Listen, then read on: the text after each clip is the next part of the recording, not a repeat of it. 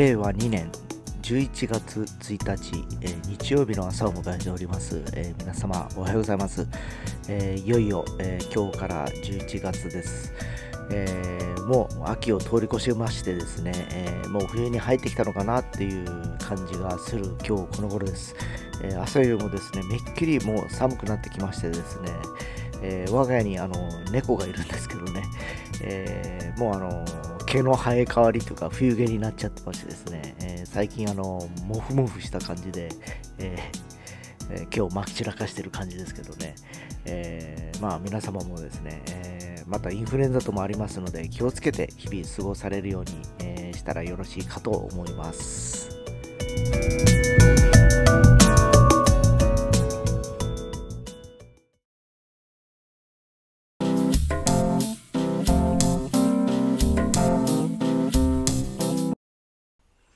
えー、若い頃ですね、僕あの最初に車が好きになった頃っていうのはですね、確か高校時代だったと思うんですね。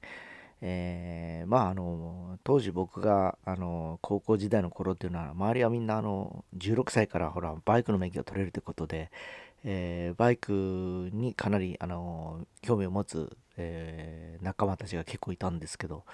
前もちょっと話したんですけど、バイクはほら人しか運べないんですよ。荷物が乗せれないなっていうのがあってですね。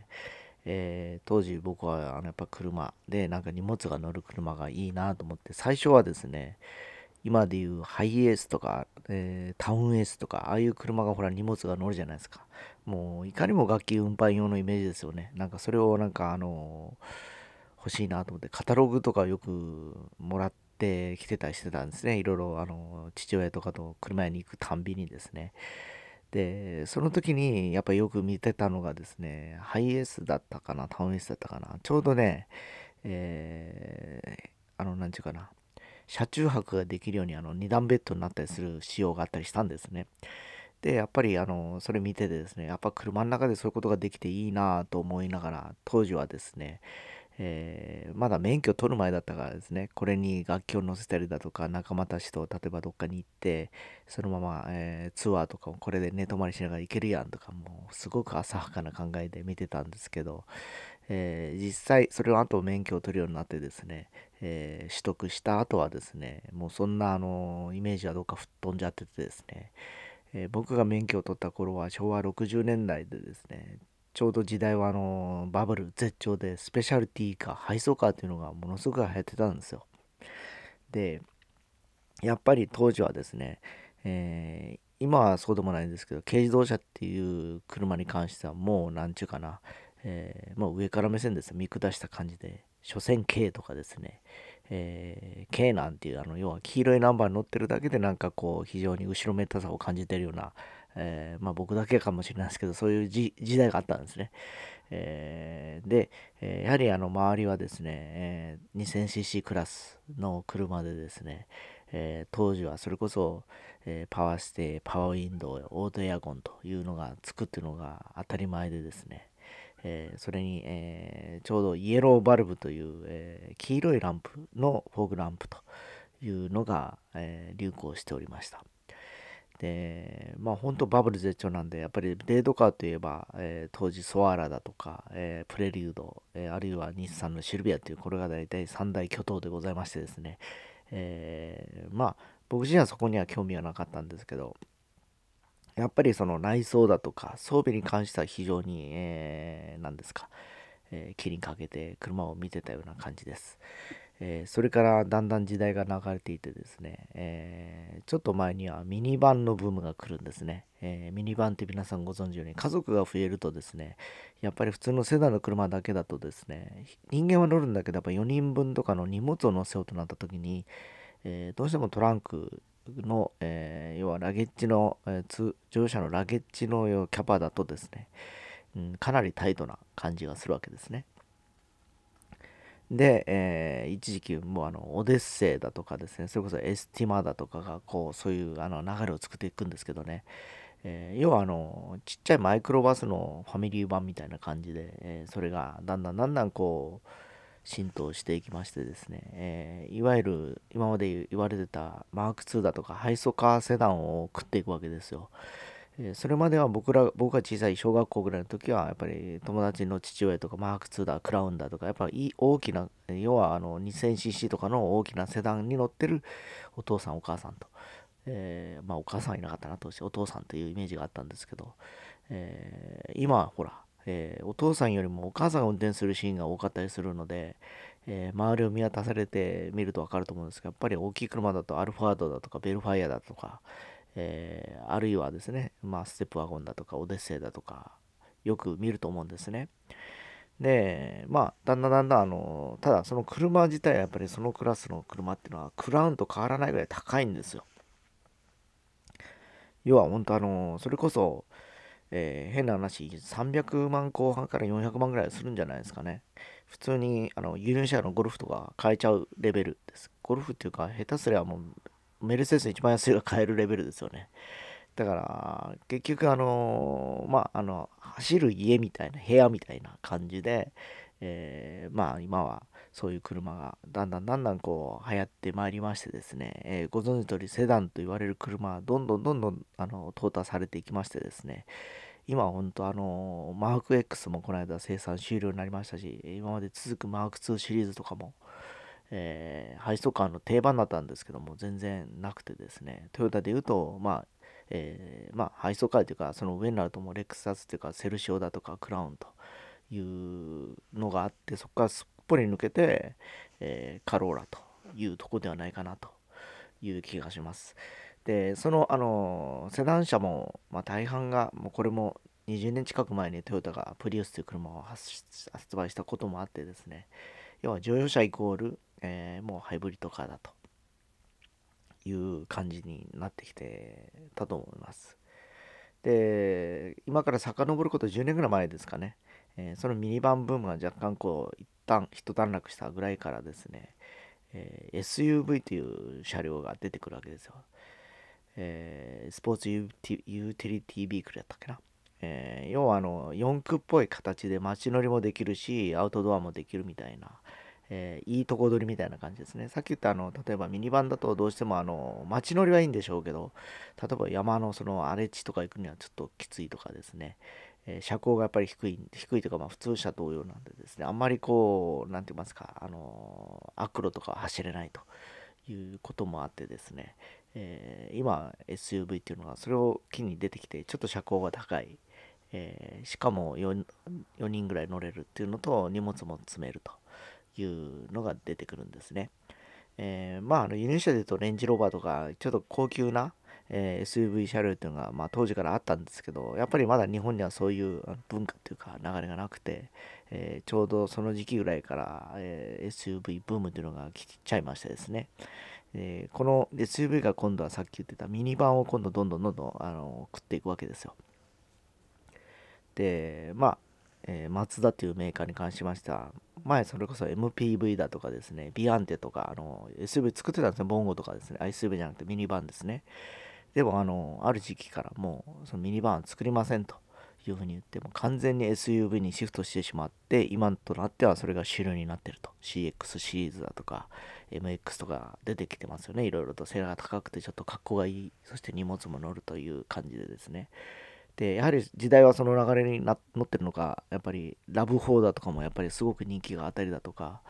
えー、そうですね、あと今最近では、えー、ロッキーだとかライズとかやっぱりよく見ますよね。 で, で僕の友人も、あのー、最近購入した、あのー、ヤリスのヤリスクロスですか、えー、小さいくせにやっぱかっこいいですね、やっぱりね。で何よりもそんなに高くがないというのもあってですね、で荷物も乗るし、えー、そこそこ運転もしやすそうだということで、まああの今売れてる意味も分かります。えー、まあちょっと前にプリウスの エスユーブイ 版の シーアールブイ でしたっけ シーエイチアール でしたっけ、そういうのがものすごく売れ、売れたのと一緒でですね、まあ多分あのしばらくはその流れが来るのかなという気がします。で一方でさっき冒頭にも言ったように僕があの若い頃にはすごく軽視した軽自動車がですね、えー、まあ排気量も当時から比べると ごひゃくごじゅうシーシー から ろっぴゃくろくじゅうシーシー も上がりましてですね、えー、前はですねそれこそミラとかアルトとかちっちゃいあのミニバンというかちっちゃいですねあのミニカー的なイメージがあったんですけど、えー、それこそ、えー、何年前だ、じゅうごねんぐらい前にですかね、ダイハツがタントという車、ハイトールワゴンというのを出しましてですね、えー、それからちょっと流れが変わりました。えー、今ではですね、えー、まあ N ボックスとか多分一番日本で売れてる車だと思うんですね。 N 版 N ボックスとかですね。で、えー、そのタントが出たことによってですね、えー、後に、えー、ワゴン R とか出てくるんですよ。ちょっとかっこがいい。要するに軽自動車だけど荷物も乗るし、えーまあ、よにんしか乗用はできない割にはですね、かあの利便性が高いと、という車が出てきてます。で、えー、まあ今となってさっき言ったようにハイトールワゴンというのがだんだんだんだん進化していきまして、えー、まああの乗り降りがしやすいセンターピラーがない今のダイハツのタントだとか、えーまあ、N ボックスとかホンダセンシングとかついて安全機能も満載だったりしてですね、えー、普通車、えー、もうほんと顔負けのですね、すごくこうハイソなハイソっていうかハイテクな装備がついてたりするわけですね。で、値段もですね、やっぱりそれなりにするわけですよ。軽自動車のくせににひゃくまんぐらい超えてくるわけですね。にひゃくまんって言ったらもうあのフォルクスワーゲンのポロ買えちゃいますもんね。だからあの結局それだけいろんなあのてんこ盛りな装備を乗せるとやっぱそれなりの、えー、やっぱり値段になっちゃうっていうのもあるんでしょうけど、えー、やっぱりあのそういう車乗せてもらうとですね、全然それであの高い値段はさておいてですね、えー、ランニングこそかからないじゃないですか。まずあの車検がよんまんとかごまんで終わるっていうのと、税金も普通車に比べて半額ぐらいですよね。えー、でえーまあ、例えばタイヤにしろオイルにしろやっぱりあの普通の車に乗るよりもやっぱりコストがかからないと安いんですよ。買い替えだってあの頻繁にですね買い替えてもですね、えー、普通車いっぽんのタイヤ分でさんかいぶんぐらい買えるぐらいですかね。えー、やっぱそんなことを考えていくとこれは流行るのがよくわかります。で、僕の周りもやっぱそうですけど、そういうあの軽のハイトールワゴン乗ってる方が多いですし、我が家の周りもほぼそういう車になってきてます。で、僕自身も日頃はタントに乗ってるんですけど、やっぱりあのタントで乗ってる時は楽ですよね。テレビもついてたりナビもついてるし、オートエアコンもついてます。えー、で、えー、乗り降りもしやすいし、えー、年寄りを病院に送りも背が高いからあのすごく便利だしですね、えー、車の中で一休み寝ることもできますし、例えばえー、助手席があのテーブルに変わっちゃうからですね、そこで例えばお弁当とかも食べれるとかいう考えるとですね、えー、新しい車の提案の仕方だなと思ってですね、もともと僕が最初に言ったあの要はあの車の中で寝られながら友達たちとどっかツアーができるとか言ってたイメージに近い、えー、感じで、えー、最近ではですね、えー、軽自動車でのその車中泊をする人方もあの YouTube とかでよく上がっておりましてですね、えー、いつの頃からか、えー、キャンピングカーショーっていうイベント自体もですね、えー、だんだんだんだん人気が出てきておりまして、今までの車のカスタムショーと、えー、だいたい似たり似たり寄ったりぐらいなんか集客するぐらいまで人気が出てきてるなという気がします。まあ僕もですね、そういうあの、まあ、持ってるタントがあるんですけど、これで例えばそういうあの寝泊まりができたりだとか、どっかあの車中泊して行けるもんならいろいろとあちこち行ってですね、えー、旅とかしてみたいなと思ったりするぐらいなのでですね、えー、皆様あの車確かにお金はかかるものなんですけど、軽自動車のハイトールワゴンというのはものすごく、えー、コスパが良くてですね、えー、まあうちの娘もそうなんですけど、僕の車に乗りたがらないんですけど、そのタントにはやっぱなんかちょっと可愛らしいっていうのと、女の子が乗ってても全然ダッサくない感じなんでですね、えー、そういう車両の中古車とかは今本当あの二足三本であったりします。古くなるとですね。ただまあ一般のさっき言ったように普通車が若干割高感もあるんでですね、えー、まあいろいろとですね手に入れられるのであればですね、商用も使えるし実用も高いそういう車を探されてみてはいかがかなと思います。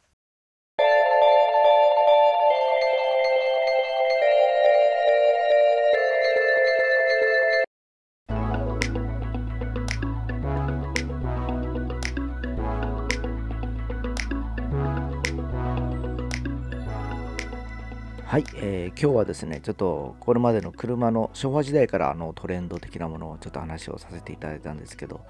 えー、今ではもう時代は金とと言われましてですね、えー、買う時代ではなく借りる時代というまで今車は言われております。えー、やっぱりあの維持をすることを考えるとですね、えー、非常にやっぱお金がかかっちゃうわけですね。えー、だからやっぱり若い方々は負の要素というイメージで、えー、非常に車に対してはちょっとハードルが高いというふうに言ってる子たちも多いようです。えー、なんかですね、やっぱり時代なんでしょうね。やっぱり何にお金をかけるかというのにみんな、あのー、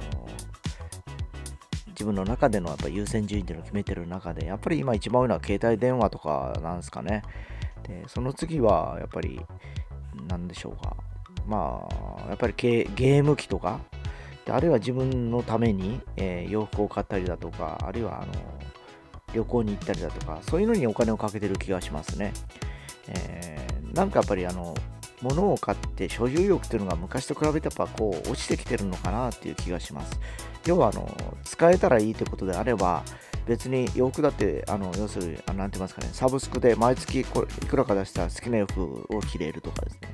でそしたら別にあの古着とかにならずに、えー、処分しなくてもよかったりですね。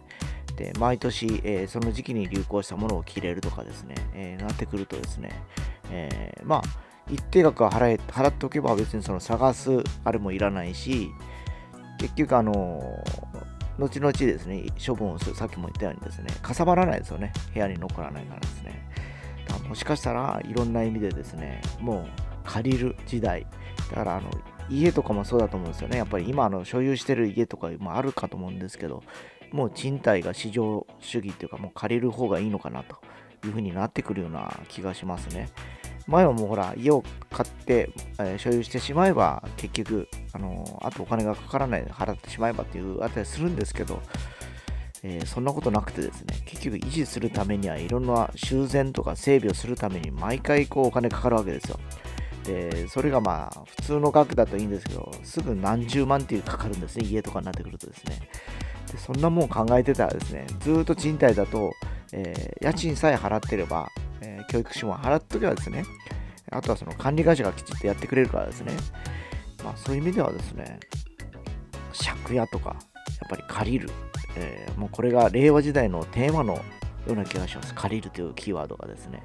だからいろんな意味でですね、そういう借りるをちょっといろいろ考えてみたいなと思っております。